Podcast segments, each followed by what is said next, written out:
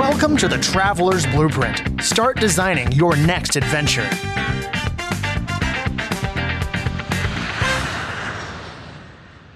Welcome TTB community. I am Bob Namana, and here with me, as always, is the incredibly righteous Elliot Chibley. So each week, like to we like to bring you insight from travel authors, adventurers, conservationists, digital nomads, tour guides, and then some of our very own personal travel experiences. This week is the Travel Bites episode, and we'd like to say that if you have any travel news that you found interesting over the course of the month and you want us to break it down on this episode, please send it to us either through an Instagram direct message or at the travelers blueprint at gmail.com. We will thank you, we'll give you a shout out, and we will enjoy breaking down that piece of news. This month's travel bites are a bunch of different things, and I'll kind of gloss over them pretty quickly before we jump into detail of each one. So, first one is about your passport and why you shouldn't put a souvenir in it. We're going to talk about Mount Vesuvius, Venice, and Airbus A380. We're going to talk about chocolate and a little bit about coffee. We're going to talk continuing on this list air travel and some of the issues it's been having and some of the issues that it will continue to have. We talk about Delta, airline security executive, and Amazon, not the jungle, but the uh, retail conglomerate. And then lastly, we're going to get into Uber. So, travel tip of the week is sign up for every single airline slash point slash reward system as you book with that company. Track those numbers however you prefer, either through an app that does them all together or each of their individual apps. And when it comes time to use them, you might be surprised by how many of those points actually transfer to different locations. It's very valuable. So, before we get started, if you find this podcast entertaining, please consider giving us a review on iTunes or any other podcast platform. And if you love us, we would be forever grateful if you could subscribe or share with friends so that they can subscribe, put up an advertisement anywhere so that other people continue to listen to the show. I'm just kidding about that last part, but not really. Mm-hmm. And we do post all this stuff to our uh, social media handles, so Instagram, Facebook, Twitter, and we encourage you to give us feedback or ask us some questions for future episodes or conversations. And check out some of the cool things that we offer. How do you organize and plan your trip? So, if you like to keep your trip organized like we do, you can use the travel journal and planner that we developed for our very own personal travel experiences. This will allow you to record things like the dates, the budget, the top destinations, the currency exchange rate, the time difference. It has a fillable calendar and it provides you the ability to write out your entire itinerary by the hour. In addition to that, it has a place to store reservation information, a packing list, a to do list. And then at the very back, it offers you space to journal about your trip. You can find this travel journal planner on our products page. And once you download it, you have it forever and you can reprint and refill it out for every trip you have moving forward. Now, if you do decide to purchase this, we encourage you to reach out to us with any tips to make it better. To help compile all of your info for the journal slash planner, we turned ourselves into cartoons to create a five part video course that provides a step by step process to create the ultimate itinerary, including number one, navigation, number two, booking airfare, number three, blogs, research, and reviews, number four, itinerary building, and number five, safety, cultural norms, and thoughtful travel.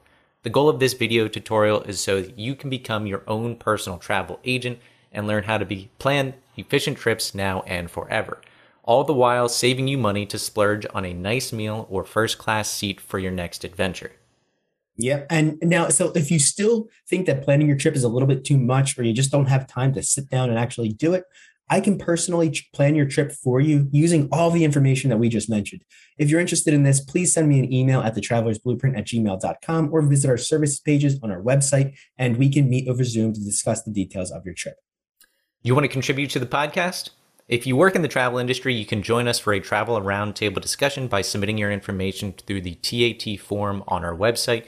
You can also send us a travel article via direct message or at thetravelersblueprint at gmail.com for the monthly Travel Bites episode. Support us by wearing us. Go to redbubble.com to find awesome gear and merchandise of the Traveler's Blueprint. Some of the cost comes directly to us to help support the podcast. We definitely recommend the hoodie and the hat and maybe a sticker or a travel mug. Whether you purchase a product from us or just want to learn about travel alongside us as we interview our guests, know that we greatly value your support as a listener of the show. Okay, so this first article is about the the souvenir stamp that you can get in your passport. Now, if you've visited Machu Picchu, uh, you might be familiar with it. Elliot and I both have the stamp in our passport from there. Elliot, uh, before the show, you had mentioned there's a place in Berlin that they do this. Yeah, Checkpoint Charlie. Checkpoint Charlie, and then we know Antarctica. So if so, the reason we're talking about this is because a woman from the United States was traveling abroad. She had the Machu Picchu stamp in her passport, and as she tried to board a Qatar airline, she was denied for essentially defacing her passport. She then tried to transfer to an Emiratis, I'm sorry, an Emirates uh, airline. I, I, I say it that way sometimes. I don't know why. And she was denied again. Now, I did not know that this was a problem and that you were actually defacing the passport. But apparently, if you turn to page five, you'll actually see that you are not authorized to do that and then it is technically um, altering and it's considered mutilation of the passport. Yep. And you could be denied flying for that reason, which is pretty scary because now I have this stamp in there, as do a lot of people. And I guess at any point in time, if someone sees that, I can not be allowed to fly. Now, the thing is, for most cases, you're getting it stamped. Like the United States won't deny me entry when they look at my passport. I don't think because I have it. It all depends on the location, but it, it just Yeah. seems like general safe practice. As as fun as it would be and nice to have that little souvenir, it's probably not for the best. Um, I am a bit fortunate in the sense that my passport just expired, so I will be getting a new one. I'll Mhm. save that, and I will not be getting souvenir stamps in the future. Right. Yeah. So that's uh, that's I think our recommendation is to not do that anymore. I had no idea, and now I, I still have a few years left on my passport where I'll have to have my fingers crossed and hope Yeah. that they don't notice and deny me because of it. Yep. Yeah. So Tina, right? Tina got held up in the airport, and Qatar denied her denied her passport, and then Emirates also denied it, and she ended up having to go to the embassy and get a uh, express passport made. Yep. Took her a little while though. Yeah. So the next article is one that we've heard too many times. Uh, same story, different location. An American tourist fell into Mount Vesuvius. He is alive, uh, managed to get out with just some scrapes, bruises, but park officials had to get him out. He was taking a selfie near the edge after trespassing to get to that edge, and he uh, had to have first aid performed on him. Uh, he was with two other Americans, two Brits, and one Austrian. Which is it is the perfect setup for a joke. So yeah, so two Yeah. Americans, two Brits, and one Australian go to Ita- Italy and hike to Austrian. the Austrian and hike the top of Mount Vesuvius. This guy made several idiotic choices by going in a direction that you are not allowed to go into, by getting too close to the edge, by then trying to take a picture of himself at the edge, by dropping his phone and then trying to retrieve his phone, and then falling into an active volcano. So this guy did everything that you sh- should not do. He suffered a, as a result. Just completely moronic Yeah, he for social. should media. consider himself sad thing. lucky that he didn't get anything worse. Yeah, you don't have to fall far to hit your head on a rock and be, Yep. you know, brain damaged or or dead. So, yeah. Anyway, uh, people, we we keep seeing these too, and it's always for social media. It's the woman getting gored in, you know, um, Yosemite Yellowstone, or Yellowstone. Yellowstone, or the woman falling into the sulfur at Yellowstone, or Yeah. you know, People falling it's- off a cliff. Yeah, yeah, Okay. Yeah, It's Uh, it's we're gonna continue to have these articles. On We the are. Unfortunately, yeah. So this next one, though, is a continuation from some of our Venice discussions from earlier this year. Uh, we talked about Venice adding potentially turnstiles, and now they're looking at adding a fee anywhere from three to ten euros, uh, which now is actually three to ten dollars, um, since the euro is the same as the U.S. dollar for the first time in a long time. But anyway, the city has determined that the thirty to forty thousand tourists that it currently gets on a daily basis is too much, and it's doing more harm than good. So they're trying to weed out the number of tourists that are entering the city, and I think we we're going to see this more and more often. I mean, you you kind of pointed this out before we started the episode, but Venice is more of a a theme park now than an actual city. Yeah, It is, and it's that's not a bad thing. Like it's it is unfortunate. You wish that you can go to Venice and experience it as a city, but even if you weren't paying this entry fee, to pretend that Venice is still some sort of authentic historic Italian city is false. Everything about this city now is geared towards tourism, and it is Everything. it is far beyond being authentic. You can go and you can enjoy the architecture. It's incredibly unique. There's no other city like it with the canal. So this is this is globally unique. The architecture is beautiful and the history is fascinating. So go there with the intention to learn more about that and don't worry about the pizza place. Like the food is not going to blow you away. The the you're not getting a real authentic Italian village experience. If you want that, unfortunately, you have to go somewhere else. Yes. To me, this is the this is all they can do to preserve it. Mhm. Um, other beyond just den- flat out denying people, this is a way to deter and control how many people come in because it is delicate. That the architecture is delicate. The stone that it sits on is delicate. So Yeah. we have to we have to And it's sinking. yeah travel in a way that preserves this for the future. And this to me is the best case that you know the best thing we can do. Um, but it is very much now a park. Like the city itself is a landmark. You're not Yeah. going to see the square within venice as the landmark. It is the landmark the actual whole city. It's sort of like entering pompeii and having to walk through this entire archaeological park. You're now walking through venice as a park. And Mhm. that's just the way it is Yep. Next up, Airbus A380 flew for 14 hours with a hole in its side. Yeah, pretty scary. But so they didn't know that the hole was there until they landed, uh, and it was just in the what they I said is like the skin of the plane, the the, the outer Yeah. layer. So it wasn't anything vital. Nonetheless, having a giant hole in the side of your plane is pretty scary. I've you know like there's like the little flaps and stuff on the wings Yeah. that I don't know what any of them do, but if one looks loose, I'm like, oh no, oh no. you know, why is that thing moving in the wind that way? Is that supposed to happen? Oh, good. Yeah, so Yeah. the uh, ruptured tire caused by a technical fault ended up poking a little or puncturing a little bit of the skin of the aircraft, and it, it didn't damage anything else important like the fuselage, the frame, or the structure. So they did end up uh, fixing it afterwards, but they didn't really realize it, like Bob said, until after they landed. Yeah.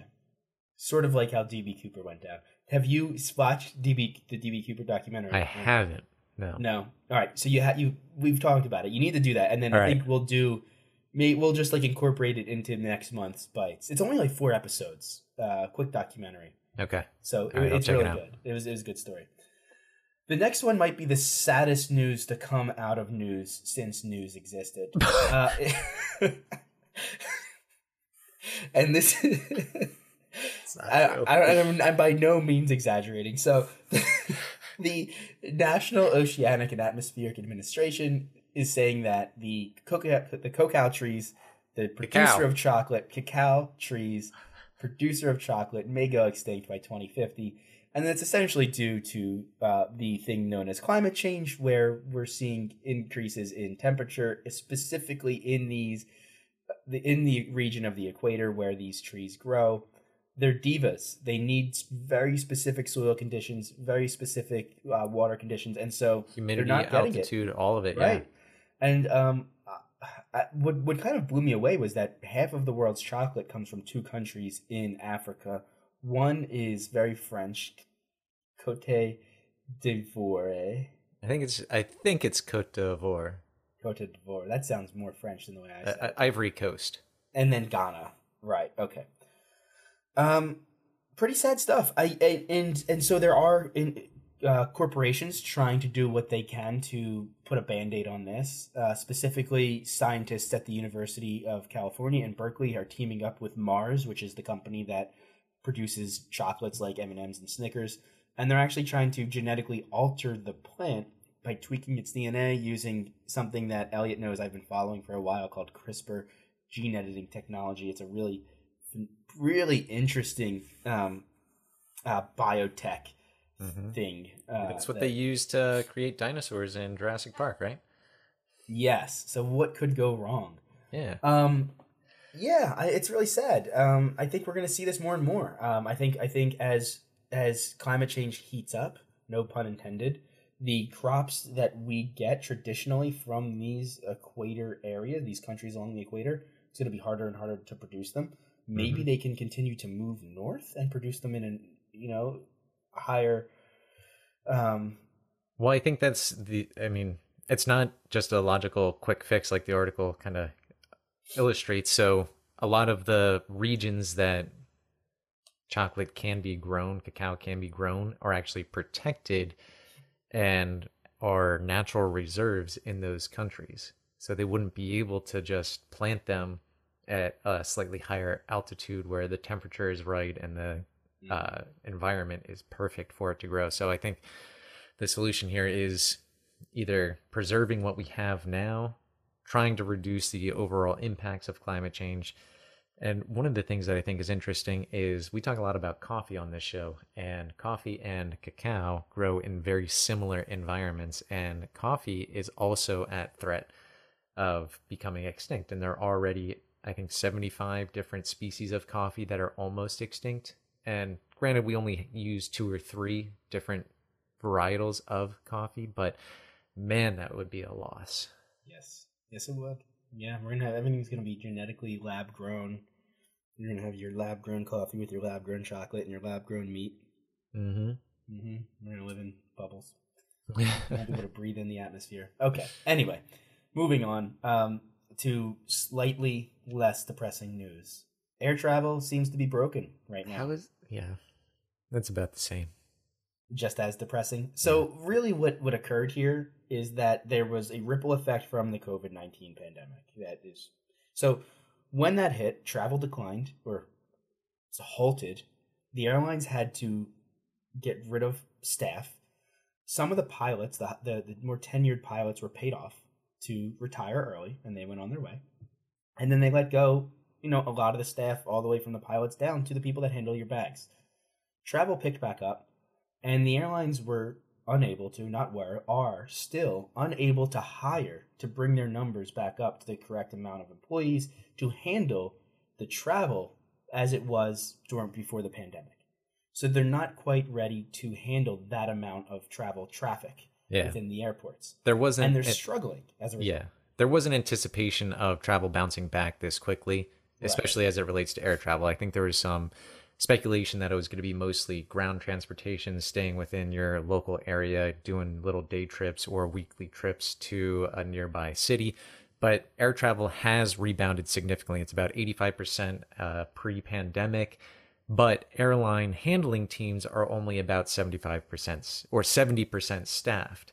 So, you know, the handlers, um, some of your other staff, they can be trained fairly quickly and be brought on to assist. But pilots, on the other hand, from zero experience to being a commercial pilot is a long time. And to get all of their hours in for training, their actual flight time, it's sometimes three to four years before they can actually fly a commercial airliner. that's we're so we're going to be dealing with, with this for for quite some time. Delta alone reported um, denying almost twenty four thousand passengers between January and March. That's massive, Yeah. and there's just it, there just simply is not enough. There are not enough seats on the planes and enough staff to help these people travel.